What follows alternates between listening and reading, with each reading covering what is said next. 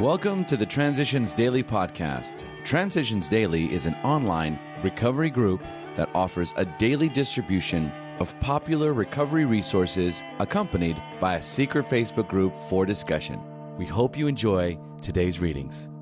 This is Transitions Daily for September 10th, read by Kurt L. from Albuquerque, New Mexico. AA Thoughts for the Day. Surrender.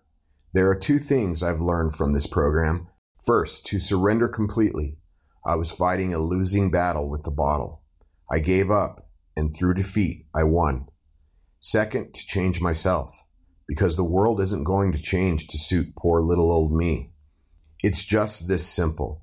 Whatever it is in me that led me down the alcoholic road to misery, I no longer want any part of it. Copyright 1976 AA for the Woman.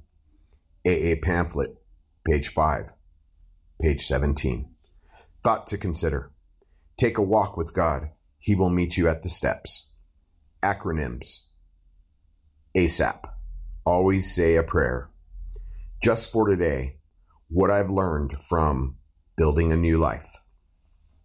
There have been some hard times, too, during these years of sobriety. When I was 5 years sober, the daughter who drove me to the treatment program and helped me get admitted disappeared. My AA friends helped me search for her, but she has never been found. Her mother and I raised her 3 daughters. I did not have to take a drink. I went to lots of meetings to relieve the pain. When I lost a second daughter to cancer a few years ago, I did the same thing. What I've learned is that it doesn't matter what hardships and losses I've endured in sobriety. I have not had to go back to drinking. As long as I work the program, keep being of service, go to meetings, and keep my spiritual life together, I can live a decent life.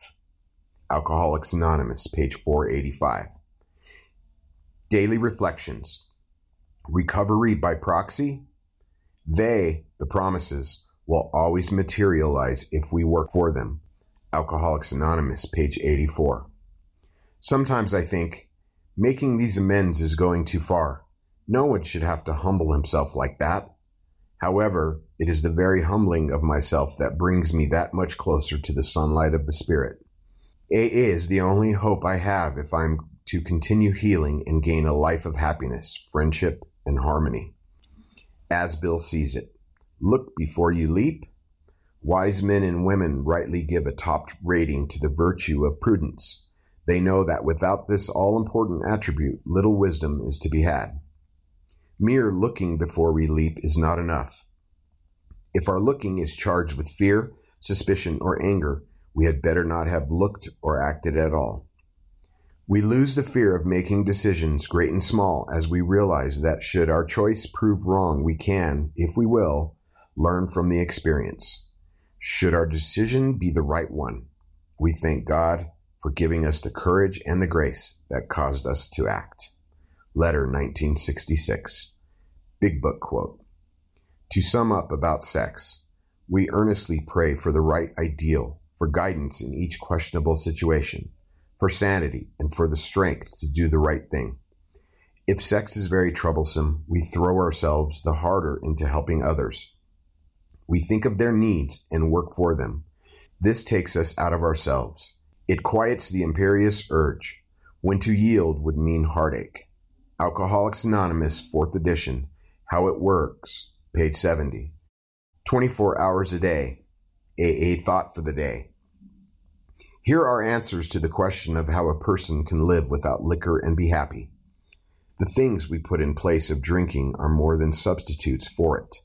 One is the fellowship of Alcoholics Anonymous. In this company, you find release from care, boredom, and worry.